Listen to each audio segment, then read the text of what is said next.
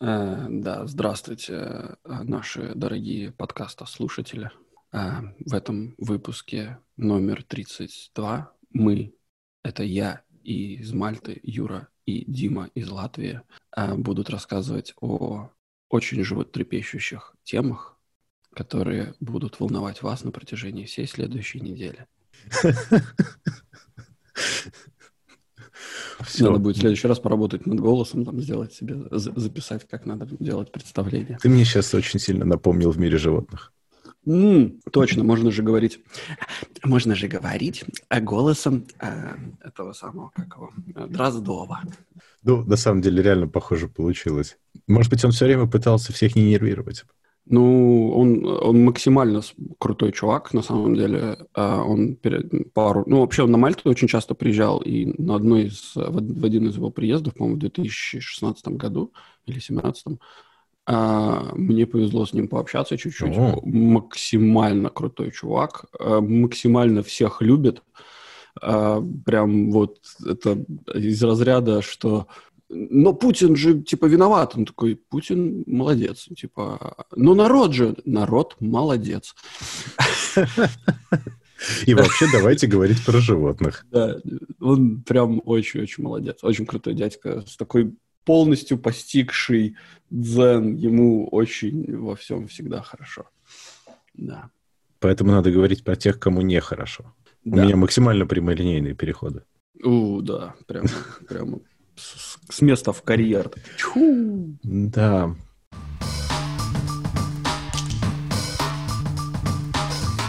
Насчет Белоруссии. У нас такой, наверное, получится очень непривычный выпуск.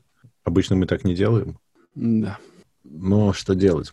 По поводу Белоруссии я, во-первых, происходящее воспринимаю как такое живое демо того, как себя ведет режим, который не стесняется, то есть авторитарный режим, который опирается на силовиков. И прямо вот очень-очень хорошо. Никаких вообще обходных маневров, ничего, все максимально прямо, максимально без иносказаний, все, все как надо.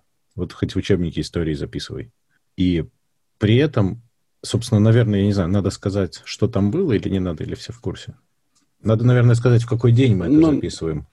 Это ну, 12, да, 12 число, то есть э, выборы у них прошли 9 прошли мимо Беларуси немножко выборы. Это получается у нас сейчас идет третий день протестов у них. Угу. Это важно, важно, потому что неизвестно, что будет дальше. Но тут несколько любопытных моментов. Начнем, наверное, я готов начать с некоторой статистики, чисто ради интереса, если. Да, давай, освещай. Хочешь. Дело в том, что не, не про эти протесты статистику надо отметить. То есть э, ситуация ведь какая, что да, прошли выборы, да, нарисовано 80 с чем-то процентов Лукашенко, да, в, э, там куча народу недовольна, какое-то количество людей выходит на улицы, начинают там буянить, шуметь, э, в ответ на, э, на них буянит ОМОН, жестоко их разгоняет, все страшно переживают. К этому мы сейчас вернемся, я это не имел в виду там цинично, да, люди страдают, все очень плохо, я как бы ну, ничего такого плохого сказать не хотел. Но почему-то как-то никто не хочет вспомнить, что в этом нет абсолютно ничего нового. Я просто ради интереса посмотрел статистику и историю. Все уже было, все уже было ровно столько раз, сколько проходили в Беларуси выборы, плюс один. То есть э, Лукашенко сидит с 94 -го года. Он очень быстро понял, что надо опираться на силовиков, что он и сделал. В 1994 году, надо сказать, судя по всему, победил он вполне легитимно, потому что тогда альтернатива была очень неприятная, поэтому его и выбрали, в принципе. И тогда он выглядел более-менее адекватно и даже говорил довольно адекватные вещи. А потом началось. Потом, во-первых, немедленно, вот буквально через пару лет, Минская весна — это протесты 96-97 годов по поводу создания союзного государства с Россией. Там были протесты, потому что люди опасались насчет независимости Беларуси, чтобы ее как бы не потерять. Разогнали протесты. Потом выборы 2001 года. У Лукашенко 75,5%, э, чуть больше. Протесты. Выборы 2006 года. У Лукашенко 83% протесты, э, выборы не признала ОБСЕ. Затем протест 2010 года. Собралось от 30 до 50 тысяч человек, разогнали, кого-то арестовали. Там требовали выборы без участия Лукашенко, ну, чтобы они были честные. 72% у Лукашенко в итоге. Протесты на выборах 2011 года у Лукашенко 79,5, ну, чуть больше процентов. Соответственно, что? Не признали это США, ЕС, кандидаты на тех выборах. Надо отметить, что на тех выборах у всех кандидатов было не больше 2% у остальных. Протесты разогнали. 2015 год. У Лукашенко 83,5%. Протесты. Протестуют против фальсификаций. Протестующие жестоко разогнаны ОМОНом, водометами, резиновыми пулями, все дела, ровно как сейчас. Сейчас опять прошли выборы, сейчас очевидно фальсификации, сейчас э, всех разгоняют, и все страшно переживают. Вопрос, а что нового? Ничего не поменялось. Новое уровень агрессии со стороны народа. То есть, эм, ну, опять же, это очень сложный вопрос, потому что и ты, и я имеем к Беларуси достаточно посредственные отношения. Я бы даже сказал слово «никакое». Это даже хорошо. А, Может, и чуть более отстраненно смотреть, наверное. Менее да, но мы не... Понимаешь, мы не... Мы не погружены а, в ощущения? Да. Мы, мы не погружены, во-первых, в среду. Да. Это правда. Самое лучшее, что мы можем... Э, самое лучшее, что мы можем представлять, это каких-то, исходя из наших каких-то путешествий по Минску или там по Беларуси и Гомельской области. Но мы не знаем, как ли живет народ. То есть, да, мы приезжаем в Минск, там красиво убрано и прекрасные, там, не знаю, рестораны, сервис, э, красивые девчонки ходят по улицам, но мы не видим, как они, собственно, живут реально и на что они выживают. Да, там есть отличный IT-сектор, который, который живет очень хорошо. Там есть э, какой-то средний бизнес, который живет от, от, от одной проверки до другой проверки. Но это российская схема, когда у тебя есть бизнес, и ты живешь до тех пор, пока его у тебя не отберут фактически. Это нет, в России больше такого нету. Ну, в смысле, оно есть, но оно настолько отходит, да, то есть настолько это становятся редкие случаи, когда у тебя начинают отжимать бизнес, и это больше относится скорее к крупному бизнесу, чем, ну, а, чем к среднему. Да. да. Okay. Ну вот и, наверное, уровень вот, ну, вот в сегодняшних протестах новое – это уровень отчаянности, отчаянности людей, да. То есть они настолько устали от этого, они настолько этого не хотят, что там... Плюс, опять же, освещение масс-медиа. То есть интернет позволил людям как-то сплотиться чуть-чуть больше. То вот есть, это главная э... разница, мне кажется, что это заметно. Более заметно, и коммуникация есть, хотя в, в Беларуси очень успешно отключают связь. У них почти получается. Ну, у меня есть прямой контакт с нашим белорусским другом, который жил какое-то время на Мальте, потом переехал. А, переехал обратно в Минск. А, привет, Саша, если ты нас слушаешь. А, он вещает нам периодически через Телеграм и говорит, что да, интернет фиговый, но там с помощью проксиков, с помощью ну, да. чего-то еще можно. Ну, они там рубят, но да, все не отрубишь никак. Либо ну, нужно да. кабель просто рубить топор, кабель и рубить топором. Угу. Кстати, это все, небольшая да. статистика. Сегодня увидел, стоимость одного дня отрубания интернета в Беларуси стоит 56 миллионов долларов. Это очень мало, кстати. Это очень мало, потому что у них же встали колом карточные платежи тоже из-за этого. Ну, то есть я думаю, что это очень заниженная цифра. Ну, может быть. Мне просто никогда не думал, что это столько это денег. на самом деле должно стоить больше, потому что я уже довольно продолжительное время работаю в финансовых конторах, и я знаю, сколько стоит в разных конторах час простоя. Там космические суммы, совершенно ненормальные. Да. Поэтому вот такая сумма на страну, я считаю, что это настолько смехотворно далеко от правды. намного больше должно быть. Mm. То есть это ну, даже один банк э, будет дороже стоить стоять, скорее всего. Ну, ладно, это детали. Я по поводу того, что ты сказал, что да, действительно, я согласен, что интернет это новое, и ну, он позволяет как-то коммуницировать, не знаю, сплотиться и освещать это все. Но и интернет также выглядит огромной лупой, на мой взгляд. Он как бы создает ощущение, что масштабы намного больше. Потому что если посмотреть, вот сейчас вот э, была третья ночь протестов, и там выходили, 10, как там правильно было отмечено, десятки людей. Просто десятки. Это очень мало. То есть для меня это выглядит так, что революции, очевидно, не выходит. Во-первых, к сожалению или к счастью, я не знаю. К сожалению, потому что режим должен смениться, безусловно. К счастью, потому что это было бы очень опасно для людей. Тут сложно. Но слишком мало людей протестует. Это видно, что их недостаточно. Во-вторых, не бывает революции, когда люди протестуют вечером после работы. Они протестуют ночью, потом идут отдыхают, работают и возвращаются протестовать. Я не очень понимаю эту схему. Вы как-то, господа, определяетесь. Вы в системе или вы хотите быть против? Так непонятно Я немножко. не уверен, да, извини, я перебью. Я не уверен, что ты прав по поводу десятков, потому что я буквально... Я цитирую. Ну, а кого ты цитируешь? Медузу? Э, хронику Медузы, которая ретранслирует фактически то, что пишут э, в белорусских телеграм-каналах и то, что сообщают напрямую корреспонденты. Они все подписывают, что откуда. Там есть фотографии. Если в первую ночь там действительно были толпы, ну, прям большие, конечно, никто их не смог подсчитать, очевидно, но, ну, так чисто на глаз было видно, то сейчас там мало было людей. Очень, по сравнению. Ну, да, по сравнению со вчера, наверное, действительно, да. Падает но... количество.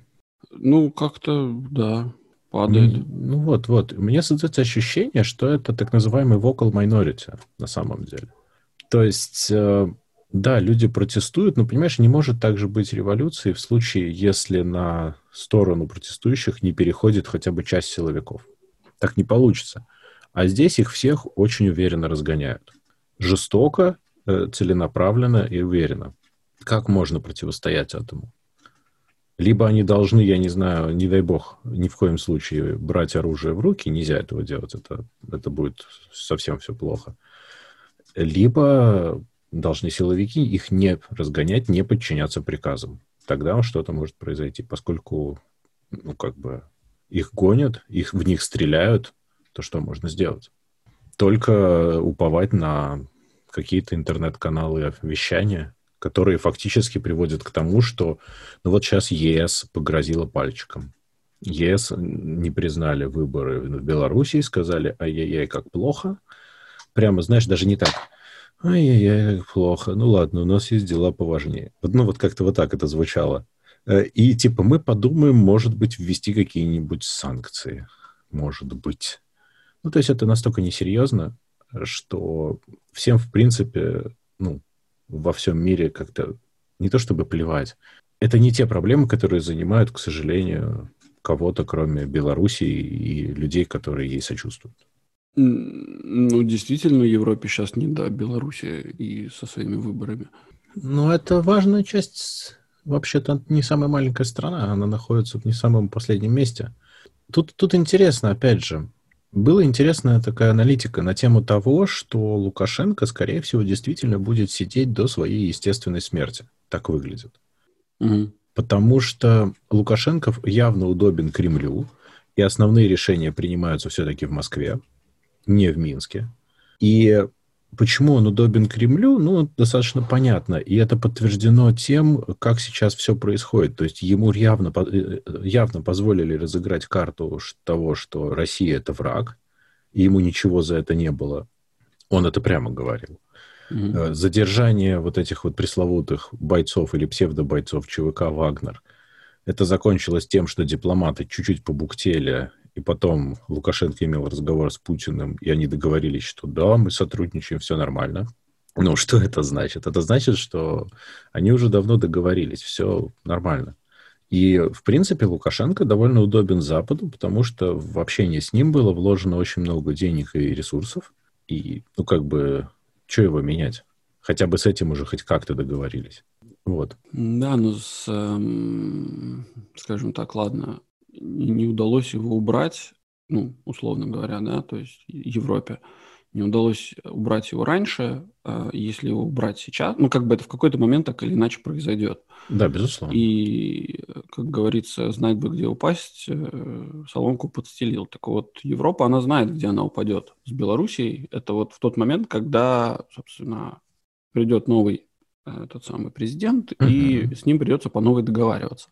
Ну, так, по-моему, дешевле подогреть... Нового президента?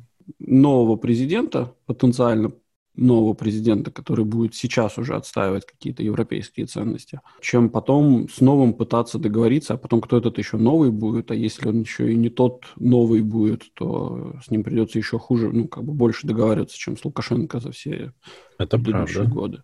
Это правда. То есть, но... если тут, понятное дело, тут игра идет на опережение. Но подогреть нового, это что значит? Поддержать протесты, получается? Да, конечно.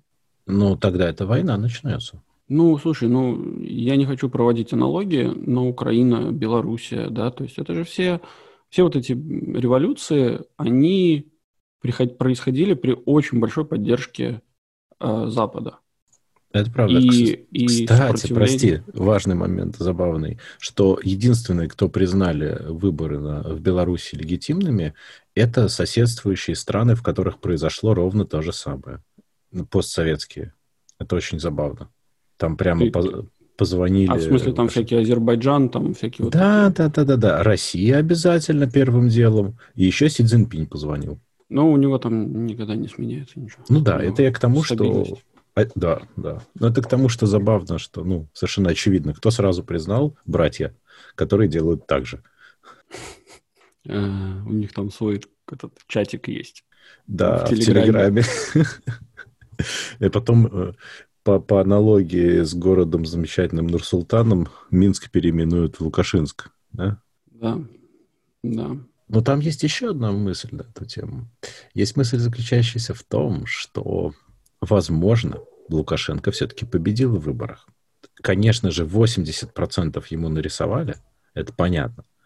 Но уж очень, понимаешь, подозрительный тренд, если по годам смотреть, сколько процентов он получает на выборах, это такая гарантия. Знаешь, это как за Путина тоже голосуют всегда константное примерно число людей. Но так не бывает. Что касается этой ситуации, если посмотреть на то, в каких областях занято население страны, то есть сильное ощущение, что он действительно мог победить. Тут смотри, какая история. В госсекторе занято от 43 до почти 50% по разным оценкам. Угу. Как ты думаешь, за кого будет голосовать госсектор? Ну вот да. Так, ради Тех, интереса. Кому им сказали голосовать. Во-первых, за кого им сказали. Сейчас а, я еще вот э, эту мысль продолжу дальше. В сельском хозяйстве именно трудоустроены как бы экономически от 7,5 до 13,5 процентов. Это что, смотря считать трудоустроенностью. А вообще сельское население 23 процента страны. Плюс силовики от полутора до двух процентов. Там опять же как считать, там армия и полиция внутри. Что происходит? Мы имеем очень существенно больше 50% уже. Это люди, которые, в принципе, не очень будут заинтересованы в какой-либо смене статус-кво. Потому что если ты работаешь в госсекторе или в силовых структурах, то придет новый президент, который будет все это большой метлой выметать. Тебе оно да. надо? Ну, навряд ли. И к тому же тебя, ты не совсем свободен в своих решениях, когда ты голосуешь если ты находишься в этих структурах. Что касается сельского хозяйства, то, в принципе, для сельского хозяйства Лукашенко далеко не самый плохой президент. Так уж как бы происходит. А там, опять же, довольно много людей. То есть, э, в принципе, он вполне может набрать конкурентоспособное количество голосов. Конечно же, не 80%. Конечно же, не, вот, не в такой форме, но может. Но, конечно, то, что, видишь, разгоны происходят, очевидно, что, ну, как бы на варе шапка горит, и 80% это неправда. Но это, опять же, показывает, что силовики конкретно подчиняются приказам и не собираются, ну, как бы, менять свою позицию. Слушай, ну, оценивать хороший президент Лукашенко или не очень, а, я, наверное, не возьмусь. Нет, ну что значит хороший? Я... Это вообще ну, не, самый не тот плохой, критерий. Не тот, не, не тот критерий плохой. вообще. Я, наверное, ну, как бы из того, что мы знаем, если бы у него были бы грамотные советники, к которым бы он прислушивался, то, возможно, он был бы намного лучше президентом. И он бы набирал свои, там, не знаю, 70 честных процентов. Потому что, ну, действительно, Минск красивый э, город, э, чистенький, вылизанный, все отлично работает. Проблема в том, что, извините, но у Лукашенко начинается потихонечку деменция. Да, это точно. И очень, ну, как бы, как это, если мы возьмем и посмотрим на то, как, что является властью, да, то есть народ выбирает лучших из себя для того, чтобы они давали им советы. В идеале. Надо... Это в идеале, конечно же. А потом, собственно, вот эти вот лучшие из себя, хотя это, наверное, сейчас рассказываю парламентскую республику, а, президентскую парламентскую республику, да. Выбирают из лучшего из себя для того, чтобы он был их лидером и руководил. Да, ну там другая Проблема ситуация, там нет том, такого. Я понимаю, да, но просто если мы смотрим на эту идеальную ситуацию, то да. Человек с деменцией – это не самый лучший кандидат для того, чтобы вести народ куда-то вперед. Но это будет зато весело. Эм... Ну ладно, это глупая шутка. Тем, кто смотрит со стороны. Согласен. Конечно, конечно. Но опять же, понимаешь, чем вот я не услышал, честно говоря, ни от кого, ни в одном из этих всех выступлений, ни вот этих кандидатов, ни каких-то еще там обозревателей, что конкретно их не устраивает, кроме того, что отсутствует сменяемость власти. Вот что им не нравится? Где их конкретно протест? Вот где список того, что не так в стране? Я не понимаю. То есть э, вот эти вот кандидаты, которые сейчас, ну, которые присели все по очереди, Угу. Кстати, присели они очень технично. Их посадили до того, как их э, начали регистрировать. То есть фактически прикопаться не к чему. Это люди, которые просто люди. Их посадили по несвязанным с политикой статьям. И ну, здесь как бы сработано четко. Да. Подло и четко. А вот. А что касается, ну, где, вот текущего единственного кандидата, вот Тихановской, да, а что она предлагает? Она же просто против. Она же ничего не предлагает. Она даже себя предлагает как перевалочный пункт условный к нормальной стране. Так это и есть. Так это и есть единственный, наверное, возможный вариант. Ну, ну то есть это ты понимаешь, ты понимаешь, как что ты можешь каждый человек, послушай, ну послушай, да, окей. каждый человек, каждый человек в Беларуси боится выдвигать свою кандидатуру на выборы. Конечно. Конечно. Просто потому, что он окажется на этапе вместе с э, теми, кто попытался это сделать вместе с ним. Это в лучшем да. случае. Ну, это да. А то бывают и леса Беларуси как бы большие, большие и необъятные. Хорошие, да. да, да. Вот. И, соответственно, ну, как бы у каждого семья, у каждого дети, есть за кого переживать, да. А это же явно, ну, похоронит не только тебя, похоронит еще и твою семью заодно. Ну, ну вот Тихановская типа... хороший пример. Тихановская, кстати, ну, как бы очень такой, очень-очень отважный, на мой взгляд, пример. Ну, ее придавили уже. Да, да, да, да, да. То есть Все ей... уже, она же уже в Литве, то есть у нее муж сидит, она, э, она уже в Литве, она под давлением записала видеообращение, это очевидно, потому что оно разнится с тем, что она говорила до этого сильно и по манере тоже. То есть ну, не, с ней уже тоже поработали нормально. Да. Ну и соответственно, то есть народ боится, соответственно, окей, нету сменяемости власти, это может быть и неплохо, если царь, как говорится, хороший. А если царь не очень хороший, если царю плевать на народ, и нету возможности даже выдвинуть хоть какой-то, какого-то кандидата для того, чтобы он составил ему конкуренцию, вот такая вот Тихановская, которая говорит, давайте мы сейчас проголосуем за меня, я стану президентом, и я сделаю перевыборы, которые будут честные. Ты, ты хочешь где сказать, каждый сможет. Мне где каждый вопрос. сможет. Нет, я понимаю, да, нет, я понимаю, нет, что это подожди, все звучит очень идеально и идеологически, нет, но нет, нет. суть-то заключается в этом. Тихановская – это такой правильный Навальный? Это нет, ты что? Она, я думаю, что она нет. Потому что Навальный, Навальный это... вообще не об этом. Ты что? Навальный, Навальный это политический обозреватель, журналист и клоун, на самом деле, к сожалению. Это отдельная история. Ну да, можем про него отдельно поговорить, но Навальный это отдельная история. Он не хочет никому выдавать власть. Он, она Он очень хочет правильная... себе, конечно. Конечно. Она очень правильная Собчак, наверное. Mm, да, Потому что наверное. Собчак на прошлых выборах, она сказала, типа, ну, давайте я, я типа, буду оттягивать голоса. Да. да. Я буду типа, оттягивать на себя. Да. Ну вот, ну и здесь, наверное, вот она, она сделала то же самое. Она, по сути, начала оттягивать на себя, и Ну, Собчак у меня, знаешь, э, тоже отдельная мысль. Я не могу понять, э, ну, понятно, я, откуда мне понять, но тем не менее, что она на самом деле вот этот вот действительно кандидат, который хотел вот оттянуть эти голоса хотя бы, или это технический кандидат, чтобы оттягивать голоса по договоренности? То есть это сложный вопрос. Ну, так же, как было в свое время. Да. То есть, ладно, бог с ним. А здесь, ну, фиг знает. Меня, в общем, я не вижу, я не вижу программы никакой. Программа «Быть против» — это такая немножко шаткая, что ли, программа. Да, я с тобой согласен. Я небольшой фанат революций типа за свержение власти, а типа и мы а когда-нибудь построим, да, там посмотрим. Это, наверное, не совсем правильная позиция. Но у некоторых, видимо, стихи, это стихийных наболело, таких... накипело просто? Я, это, это просто накипело. Ну, ты... Я понимаю, что Беларусь живет э, уже 26 6 лет э, с Лукашенко, и как бы уже немножко ты по, по привыкли, знаешь, это как плохая жена, которая, ну, типа, она плохая, но как бы через 20 лет она уже как-то и родная, плохая, но родная. Ну, целое поколение выросло при Лукашенко, так же, как при Путине. Да. Они не знают другого варианта.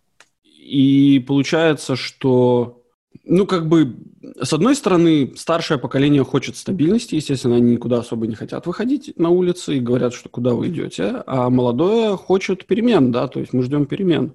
А почему эта песня стала лозунгом? А перемен нету. Коленька – это не вариант. Это нет, это, конечно, не вариант, это смешно. Это, это такой Лукашенко, только маленький. Нет, там даже нет, там по лицу видно, что там даже не Лукашенко. Там сильно далеко не Лукашенко. Нет, ну Окей, Там, я, ты, видел я этот замечательный, ты, ты видел этот замечательный э, ролик, когда на 9 мая приехал, значит, Лукашенко с Коленькой. Коленька, кстати, подрос. Слушай, Коленька уже не такой уж и Коленька, это прям целый Николай там. Да-да-да. Вот. И, короче, Путин идет, значит, это поздравляет, ну, типа, здоровается со всеми там, с, с, с людьми, значит, идет здоровается, и так на Коленьку посмотрел, такой, типа, что это за хрен, короче, и мимо него прошел. И Коленька такой стоит, такой, типа, Путин не признал. Обиженка. Ну, блин, ладно, это все, конечно, смешно, но ведь я, ладно, я все это хотел к чему подвести, свою мысль. Я это хотел подвести к тому, что это все действительно ужасно то, что происходит. Тут, ну, как бы разгоны людей на улицах, стрельба по ним резиновыми пулями, неважно. Потому что, ну, если кто-то думает, что резиновая пуля это типа синяк останется, это неправда. Зависит от расстояния, а на тех расстояниях, на которых стреляют, э, в больницах довольно много там людей э, с ранениями, потому что резиновая пуля нормально так проникает в ткани. Да. Вот, это вовсе, вовсе не так уж гуманно, как можно подумать. Это на самом деле, там же и в конце концов машинами людей давят. То есть там страшное дело, что творится. Это ну, не поддается описанию никакому. При этом, ладно бы еще, извини, да, ладно да. бы еще разгоняли только тех, кто... Всех, реально вообще не сфига. Да? Вообще не трогают, ну, то есть трогают всех, кто да. попадается под, под этот самый. Под руку. Есть видео... Просто, если ты сидишь на скамеечке, да, тебя да. могут просто взять и избить. Да. Есть видео, где э, мужик просто идет, что-то снимает, там при, проезжает машина, из которой, по сути, стреляют э, резиновыми пулями. И он такой, типа, все побежали, а он такой, так, так, так, не беги, не беги, не беги, мы, типа, мы просто с собакой гуляем. Угу. И в этот момент ему попадает, прилетает пуля в руку, да. Да. А, то есть, ну... Все, кто на улицах, все враги. Вот такая позиция. Да. А, ну, это, знаешь, цинично, но с точки зрения силовиков это логичная позиция, потому что ты пока будешь разбираться, им проще так. Это же, ну, такое, у любых силовиков, мне кажется, довольно туннельное мышление в этом плане. Им проще черно-белым мыслить. Ну да. Вот. Э, ну, это я к чему? Это я к тому, что, по-моему, как это не печально, это в итоге не закончится ровно ничем так же, как и до этого протесты. Разница лишь только в том, что сейчас это очень заметно. Но они не заканчиваются ничем конструктивным. В той же России они тоже ничем не заканчиваются. Много раз протестовали, выходили огромные толпы, и ничего. Все побухтели, и всех разогнали, всех там посадили, избили, и, и все. И как-то все дальше живут. Это какая-то очень странная вообще постсоветская система она какая-то очень устоявшаяся, когда люди готовы утереться в итоге. Они будут протестовать, потом они утрутся и пойдут дальше своими делами заниматься. Непостижимо а, совершенно. Ну да, мы, к сожалению, не Франция, да, мы не французы, которым, которые готовы решать любые вопросы на улице с поджогами и так далее. А у нас а, есть очень строгая как это, строгий, большой, во всяком случае, у нашего поколения, даже вот еще у, еще у нашего него, тоже еще. Да, то есть это молодежь вот эта, которую Навальный вытаскивает. Я они младше, да, следующие. Да, вот они уже как-то, они уже меньше этого всего боятся. Я смотрел с Пивоваровым, это редакция, uh-huh. он брал интервью ребят, которые которые вот занимались вот, вот типа там политической митингов, да, политической да. активностью. И он у них спрашивает, говорит, ну, типа, не страшно ли вам? Он говорит, нет, не страшно. Мне я бы сказал, да, я бы сказал, что отдельно просто две секунды большого уважения Пивоварову за великолепную журналистику. Это очень замечательно то, что он делает, вызывает огромное восхищение. Очень профессионально, очень хорошо. Да, он делает последнее, ну вот я не все его смотрел, все, что он делает, он, э, он очень, да, он прям советую. У него есть то, что называется integrity, когда вот он не боится даже признать свою ошибку, он, он, он делает журналистику. Это здорово. Да. Так вот, они не боятся, потому что они не понимают. Это хорошо, что они не понимают. Возможно. Это знаешь, как когда маленькие дети, они не боятся лазить во всякие места там и высоко на лазилке, потому что они не знают, что будет. А, а взрослый стоит рядом и откладывает кирпичи, потому что он очень хорошо понимает, что будет, если кто-нибудь mm-hmm. свалится. С этими ребятами ровно то же самое. Их просто не били так сильно до этого. Ну, я имею в виду, не обязательно физически или морально. Поэтому ну, они да. думают, они думают, что так можно. А так, так не просто можно, так нужно, но нужно себе отдавать отчет в последствиях. Ну да, да. И вот, к сожалению, из-за того, что они не до конца отдают себе отчет в последствиях, у них потом не происходит следующих шагов.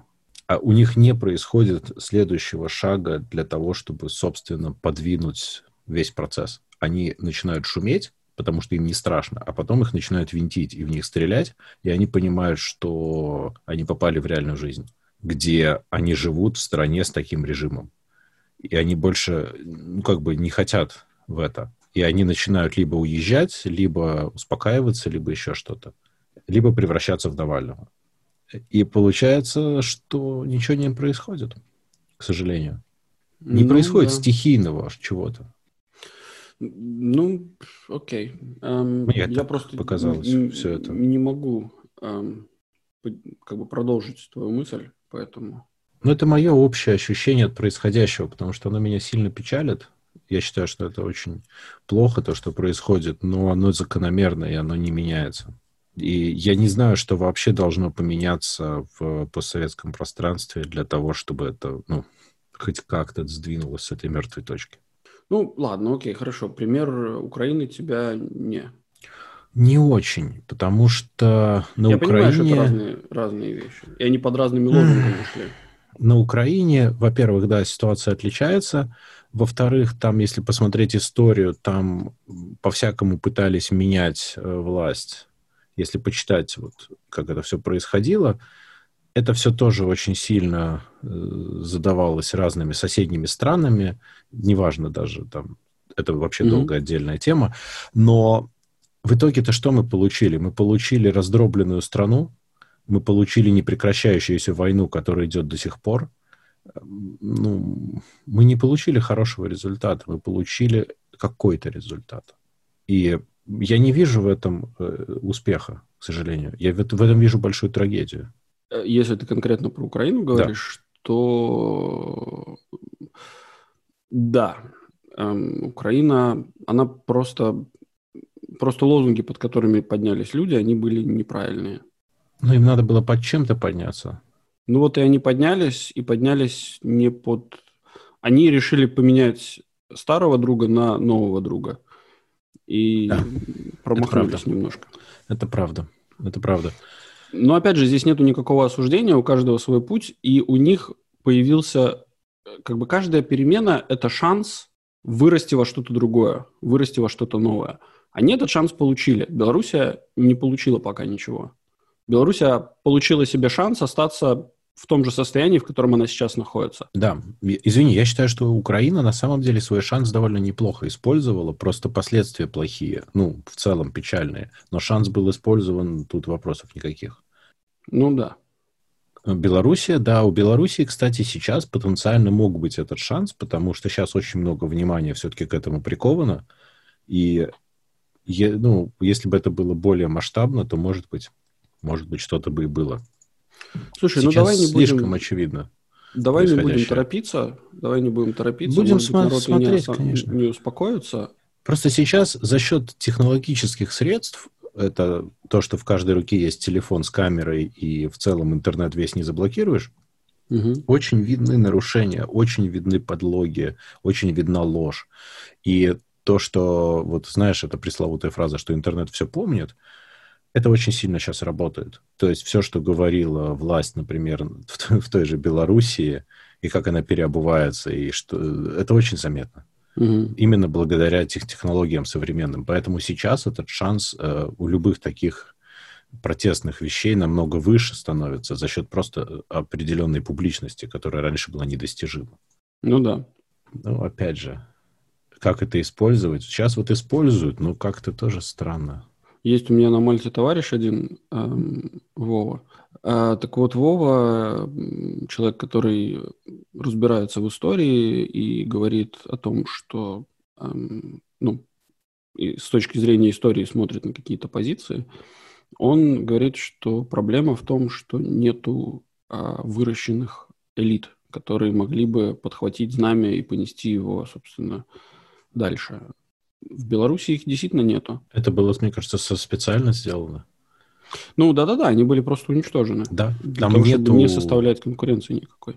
Там и пар... партийной системы тоже нету. Там ничего нету. Там все уничтожалось на корню специально, чтобы никакой конкуренции ни в какой ситуации не возникало. Mm. Так что да, совершенно согласен, это правда.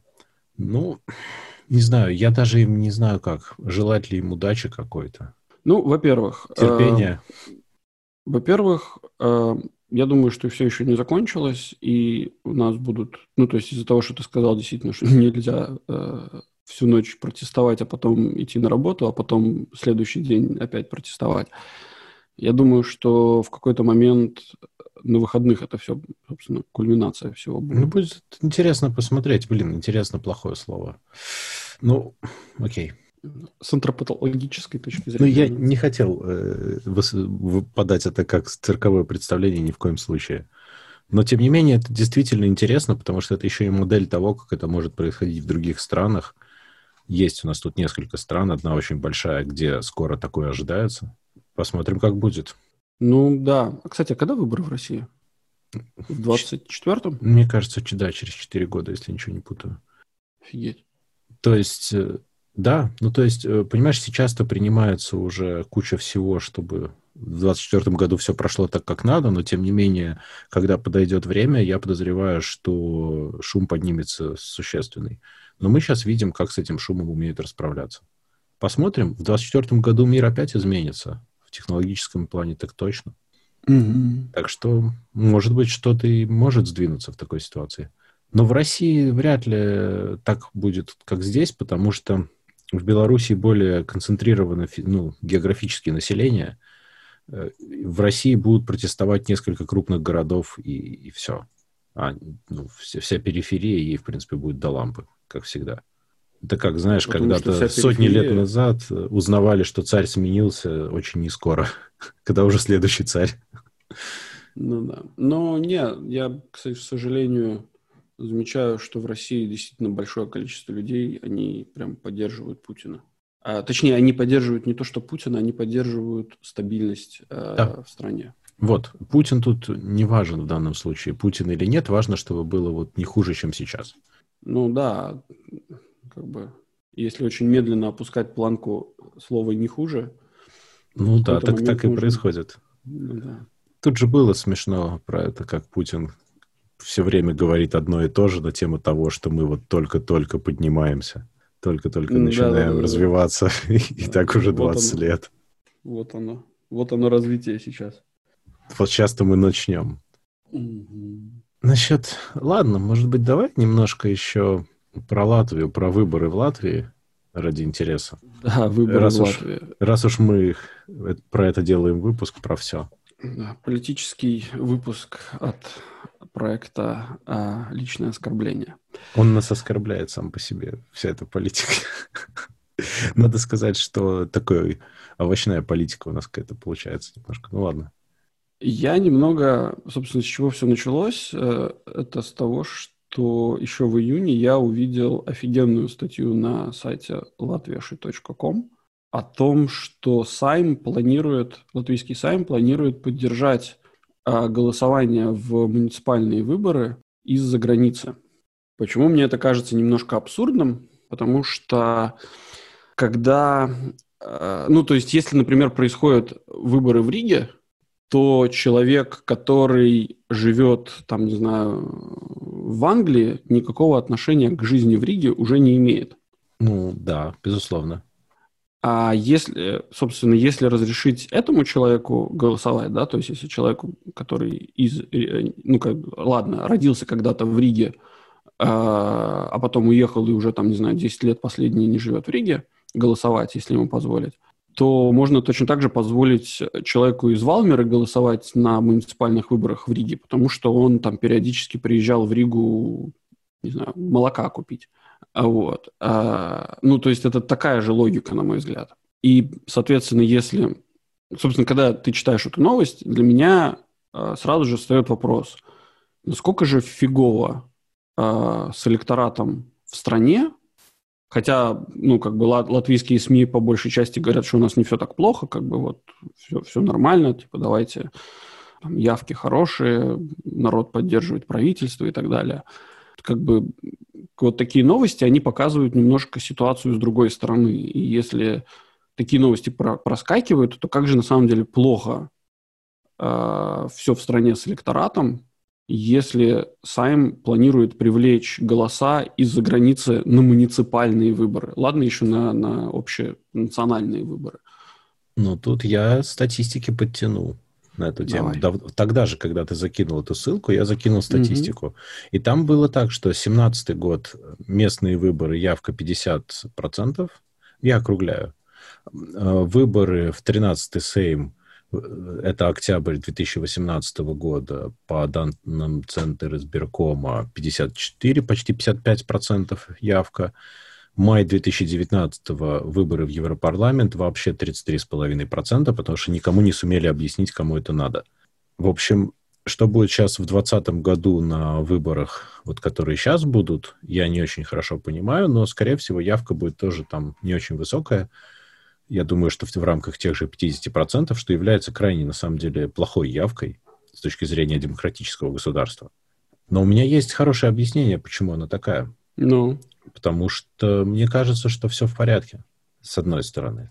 Просто все нормально. Ну, нормально все. То есть тебе не важно, кто там сидит. Я, например, какое-то время назад э, с большим изумлением, когда начался э, коронавирус, я с большим изумлением узнал, что у нас, оказывается, другой президент. Теперь не тот, который был раньше. Он, оказывается, поменялся. Я сначала смотрю, какой-то чувак делает заявление, написано, что это президент. Я думаю, ну да ладно, ну вы чего? Вы же прикалываетесь, у нас другой президент. Потом почитал, не, нифига, он уже, оказывается, какое-то время поменялся. И, понимаешь, для меня это выглядит так, что в Латвии есть в целом ну, очень мало политиков. То есть их вроде бы много, но кого из них ты знаешь? Они все очень-очень тихенькие и серенькие. То есть у тебя есть какое-то вот очень маленькое количество людей, которые хоть чем-то э, были заметны. Не знаю, плохим или хорошим в данном случае, неважно, но их очень мало. Поэтому, ну, за кого ты будешь голосовать? Вот у тебя приходит, например, вот огромный вот этот список, да, потенциальных кандидатов, и ты не понимаешь, кто все эти люди. Они ничем не замечательны если взять любую другую э, ну, страну, где развит, развитая система, вот эта вот вся политическая, там есть вот политические деятели, которые там известны уже, не знаю, там 10 лет больше, которые там и там, и сям что-то делали. И вот теперь они добрались до каких-то более верхних позиций, готовы выставить свою кандидатуру. Но ты понимаешь, кто все эти люди. Здесь они меняются постоянно, и практически непонятно, что это такое. Что голосовать-то? Более того, от этого ничего не изменится. То есть э, единственное, за кого стоит голосовать, возможно, это те же, кто был раньше, потому что они уже немножко как бы посостоятельнее стали, возможно, меньше украдут. Это единственная, на мой взгляд, мотивация. Все остальное непонятно, кто они. И угу. все эти заявления, их политические, они бывают, э, ну, во-первых, это латышские околонационалистические, но при этом они свой национализм включают только тогда, когда им нечего больше сказать. В остальное время они говорят довольно адекватные вещи, а потом иногда, когда им нечего сказать, они, значит... Вот. А то же самое есть с э, русской стороны, абсолютно такое же. И есть очень-очень маленькое количество людей в политике, которые действительно просто работают и делают что-то. Ну, я имею в виду что-то хорошее, свою работу. Насколько хорошо они делают, другой вопрос. Но они все непонятные, неизвестные, и они все потом очень быстро куда-то деваются. Поэтому смысл голосовать.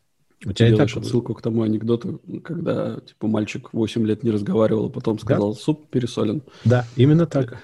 Именно так. Э, суп пока не пересолен. То есть, в принципе, вот ты живешь, на тебя вот в повседневной твоей жизни абсолютно никак совершенно не влияет состав правительства, состав там кабинета министров, э, президент и так далее.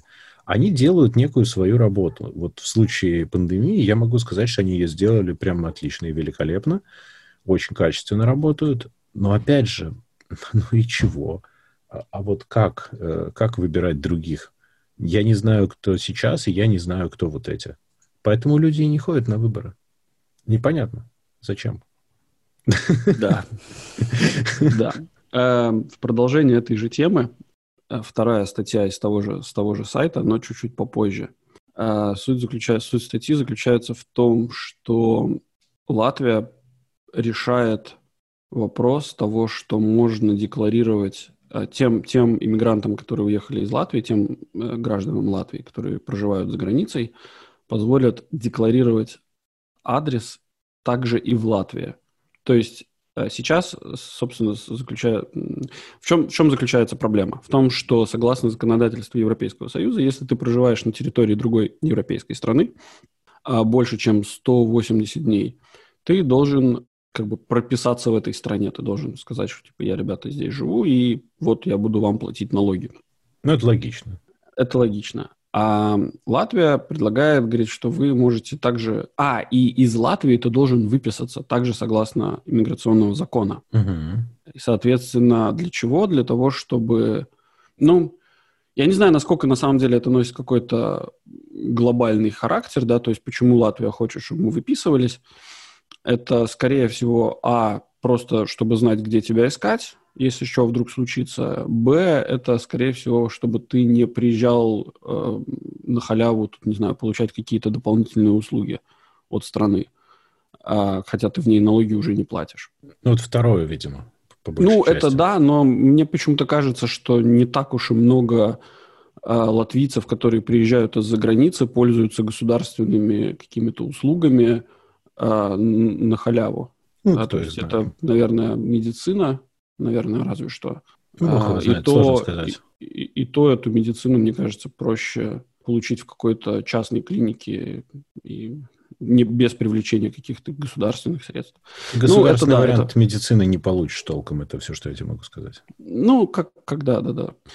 Собственно, поэтому интересная, интересный кейс, интересная ситуация получается. То есть я могу как иммигрант из Латвии, оставить, например, свой адрес, декларированный в Латвии, и, собственно, на Мальте, например. И получается, что я имею право, опять же, деклари... Э, как бы голосовать на муниципальных выборах в Латвии. То есть я так полагаю, что это очень смежные два Я а, думаю, закона. что да, это одна из важных вещей, что можно тебя использовать как потенциального человека для того, чтобы ты голосовал, и, в принципе, увеличивать просто потенциально явку на выборы, да. Потому что в Латвии мало людей, и, к сожалению, они уезжают, э, и, ну, сейчас, может быть, не так сильно, но тем не менее, и, ну, просто мало народу, и это проблема. Но, слушай, интересно, а налоги ты платить будешь тоже куда-то, нет? Или то, то что ты... Понимаешь, если ты задекларирован где-то, то ты как бы что-то должен, нет? Я вот про это же.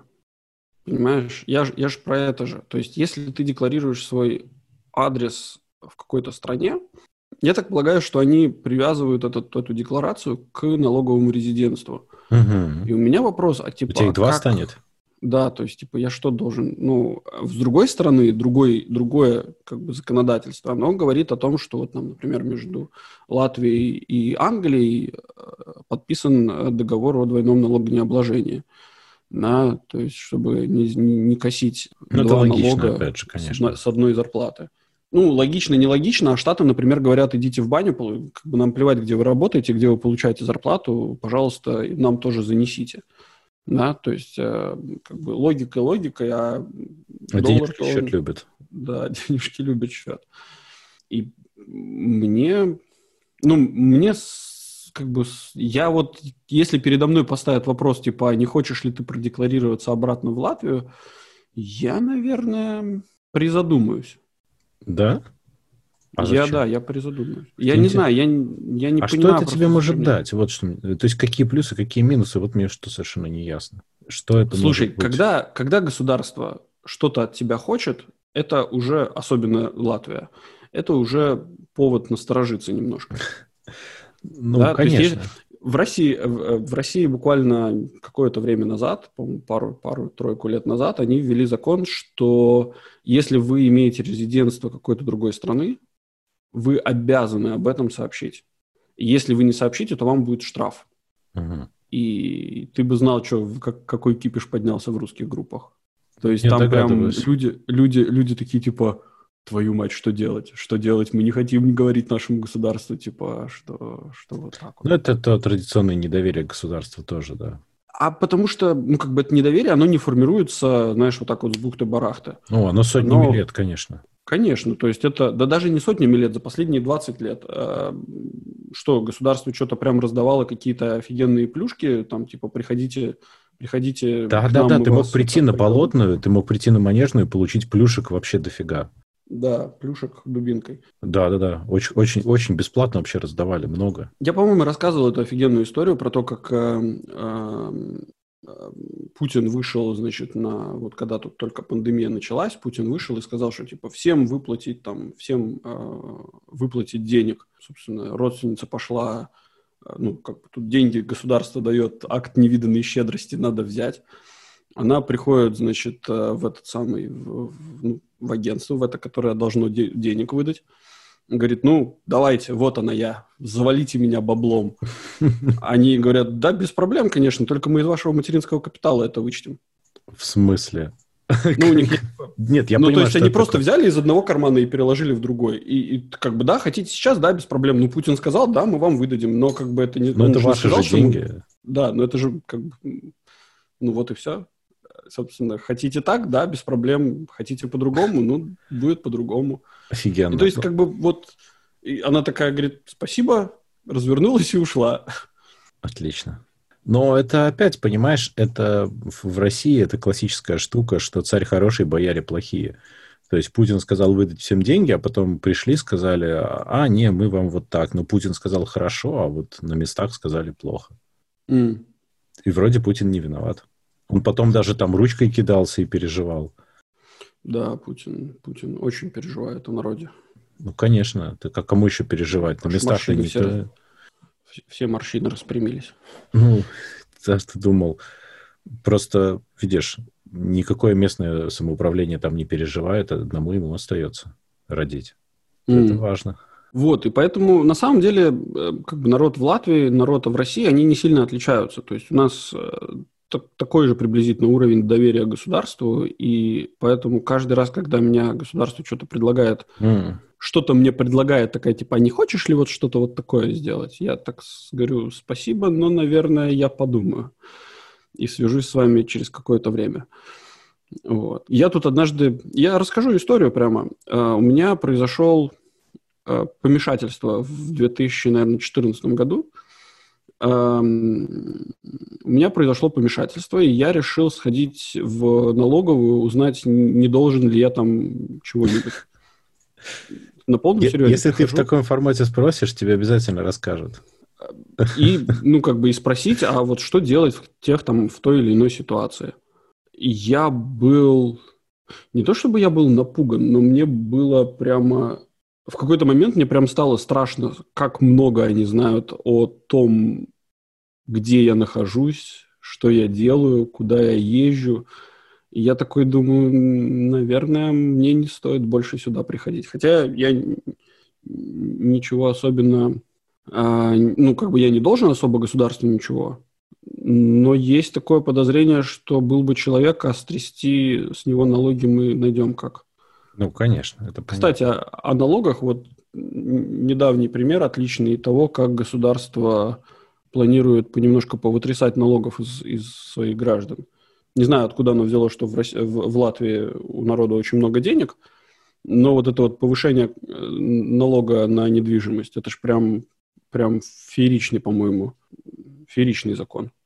Знаешь, э, откуда взяло, что у народа много денег, это работает, мне кажется, следующим образом. В большинстве стран, ну, как минимум в постсоветских странах, так точно. Как только государство видит, что в целом уровень жизни стабилизируется и немножечко начинает, может быть, даже расти, оно сразу же решает, что нужно поднять какой-нибудь налог, потому что у вас что-то в кармане деньги появились, а почему они в вашем кармане? Что за непорядок? А ну-ка перекладывайте скорее. И это постоянно так происходит. Как только что-то чуть-чуть лучше, непременно нужно... А ты считаешь, что в Латвии что-то лучше стало? Ну, не знаю. По-моему, в Латвии достаточно нормально. Я не вижу, чтобы стало хуже. Как-то так, наверное. То есть э, лучше не знаю, но хуже точно нет. Эм... Нормально, стабильненько. Ну да, наверное, стабильненько. Ну как, знаешь, это как легко можно оценить. Цены не растут в целом, да, цены... Был момент, когда они сильно выросли, очень резко, я прямо офигевал. А потом они перестали расти, и сейчас более-менее они держатся так довольно ровненько. И, в принципе, ну, так более-менее все происходит. Соответственно, ну, никакие поборы пока новые сильно не вырастают. Ни магазины, ни вот всякие налоговые. Да, это значит, что вроде все более-менее стабильно. Я из этого исхожу. Mm-hmm. Ну, то есть, знаешь, ну, вот у меня целом... вот сколько денег есть в кармане, и у меня, ну, вот я прихожу в магазин, вот я оставляю столько же денег, сколько я оставлял, условно говоря, там полгода назад. Это значит, что пока ничего не меняется. Угу. Ну, окей. У меня, эм, наверное, другой... Ну, то есть не то, чтобы я прям сильно э, по-другому как-то считал, но у меня есть такое очень интересное э, наблюдение – ты когда в Европу приезжаешь, ты на животных домашних э, смотрел? Нет? Никогда не замечал? А в каком смысле? Как ведут себя домашние животные, когда они там, не знаю, друг, ну, там, две, два хозяина выгуливают две собаки. Как собаки друг на друга реагируют, или как собаки когда? реагируют на проходящих мимо людей. Никогда Нет, не замечал? замечал? Нет, не обращал Они, внимания. собаки абсолютно, им абсолютно пофигу на проходящих мимо людей. А, ну да, у и нас, поэтому и не обращал. Да, у нас ты идешь, ты как бы и смотришь собака, и ты так оцениваешь сразу, типа, по размерам, типа, откусит на тебе пол ноги или, или просто облает. Вот. А почему? Потому что, ну, как бы собаки – это продолжение своих хозяев. А, ты про нервное состояние? Да, это вот абсолютно нервозное состояние, немножко раздра... ну, как раздражение, злость, агрессия – она чувствуется. Видимо, животные каким-то образом тоже это чувствуют и адаптируются, и они показывают какое-то такое настроение, назовем это так, настроение в стране. А тебе не кажется, что просто, в, опять же, в этих всех наших странах, которые нас окружают, просто люди в принципе друг друга не любят. И люди в принципе довольно нервозные, потому что так давно уже повелось. И в более таких развитых странах, куда ты ездишь, люди, в принципе, спокойнее себя ведут по отношению друг к другу уже давным-давно. Я это очень сильно замечаю. Вот когда, вот сколько вот мы ездили, ну, к сожалению, сейчас это невозможно делать, но мы довольно много старались ездить, сколько у нас получалось, и ну, люди себя совсем иначе ведут в большинстве европейских стран, например. Намного более спокойные и дружелюбные в целом. Конечно, если ты сытый, ты, естественно, будешь более дружелюбный и спокойный. Если тебя не раздражает твой сосед постоянный с этим, с перфоратором, если у тебя э, закон, который тебя защищает. Конечно, ты, ты более или менее, ты чувствуешь себя спокойным, стабильным, умиротворенным, и ты понимаешь, что ближе, ну, как бы, понятное дело, что ты относишься к стрессовым ситуациям немножко по-другому, как, например, сейчас. Да, люди стали заметно нервнее, ну, более нервные и более какие-то, как это сказать, не знаю, более, ну, более нервные, да, то есть они стали более агрессивные в том смысле, на, ре, на реакции какие-то. Но в целом ты идешь, ну, люди улыбаются, люди как бы... Вот я об этом. хорошо. Я об этом. Да. Но это, я, я тебе привожу пример, потому что люди, в принципе, сытые. Ну, если да, если ты в Латвии идешь и улыбаешься, то, наверное, ты сумасшедший. Ну да, то есть тебя... Либо ты очень опасный почему-то, и ты же задумал что-то плохое. Ну, просто не надо ходить и улыбаться с ножом в руке. Ну, ну что-то сразу какие-то ограничения непонятные. Ну, вот это можно, это нельзя. То есть, вот, а как же свобода, вот это все? Да-да-да. Но так или иначе, да, да. Ну, на тебя смотрят либо как на сумасшедшего, либо как на какого-то странного иностранца, который приехал. Ну да. Ну, наверное, наверное. Поэтому сказать, что в Латвии прям все замечательно, наверное, нет. В я Латвии, не сказал, что замечательно, сказал, я сказал стабильно. Да, ты правильно сказал. В Латвии стабильно все, стабильно нормально. Да. То есть люди не голодают сильно. Ну, в большинстве люди, своем, так да. скажем. А, я, ну бы, я и... бы, кстати, вот, вот знаешь, вот тут очень сложный момент, вот как бы не вот не ошибиться, да. потому что если посмотреть на средние доходы в Латвии, то они очень плохие. Э, то есть на самом деле в Латвии... Платятся в серую зарплаты. Ну, в целом даже и в серую. Я просто знаю даже там, где в серую платят, ну, людям реально платят немного. То есть те, кто получают адекватные деньги, их достаточно маленький процент. Люди выживают на какие-то мистические маленькие суммы. Я вообще не понимаю, как на них можно жить. Мне страшно за этих людей. Мне тоже. То есть они живут на что-то невероятно крохотное и при этом умудряются, ну, как бы считать, что все нормально. Да. Но стабильно, но стабильно. Так и поэтому, возвращаясь к выборам, ну, всегда есть страх, знаешь, что ты проголосуешь за кого-то там другого и станет хуже. Просто возьмут и что-нибудь начнут менять, станет еще хуже. Поэтому, может быть, тоже. Я тут смотрел какую-то какую-то передачу, и там прозвучала офигенная фраза. Правда, она звучала в контексте про Россию, что государству удалось убедить народ, что может быть еще хуже, чем они сейчас. Они, им удалось убедить а, за, за, ну, как бы забитый голодный народ, что может быть еще хуже.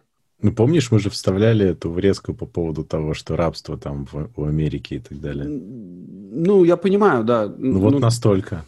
Настолько людям можно промыть мозг. По-моему, блин, по-моему, на этой фразе можно заканчивать. Она описывает абсолютно все, что мы сегодня говорили. Вот максимально четко. Ну да, да. Лучше тут не скажешь. Спасибо всем, кто нас слушал, кто нас вытерпел в нашем непри... непривычном выпуске. Да, э, нашим белорусским друзьям мы желаем здоровья. В первую э, очередь. Успеха. Желаем, чтобы вы берегли себя, чтобы все у вас было хорошо. Э, нашим латвийским друзьям мы желаем абсолютно того же, плюс благосостояния. Ну, белорусским а, тоже неплохо бы. Всем. Белорусским, да, нужно обязательно благосостояние, белорусам тоже, причем больше. Да, спасибо большое, что дослушали до сего момента. Э, мы вас очень любим. Лайкайте, комментируйте. Почему вы не комментируете? Комментируйте. Можно хотя бы Хотим лайкать на, на всех платформах, можно, можно лайкать, как минимум. А комментарии, да, было бы на самом деле очень интересно, потому что прослушивание есть, и хочется узнать, что кто думает по поводу того, что мы тут болтаем. Мы будем болтать Будет. интереснее, если мы будем знать, что что об этом кто-то думает. Да, это, мне кажется, что вот этот вот выпуск сейчас под, внизу подобегут, короче, эти кремлеботы будут, будут нас троллить. Я, я в это не верю. Ну, посмотрим. Фабрика троллей. Ну, это будет очень смешно тогда. Да. Хорошо, окей. Всем спасибо. Ладно. Спасибо. Большое. До свидания. До следующей До передачи. Свидания.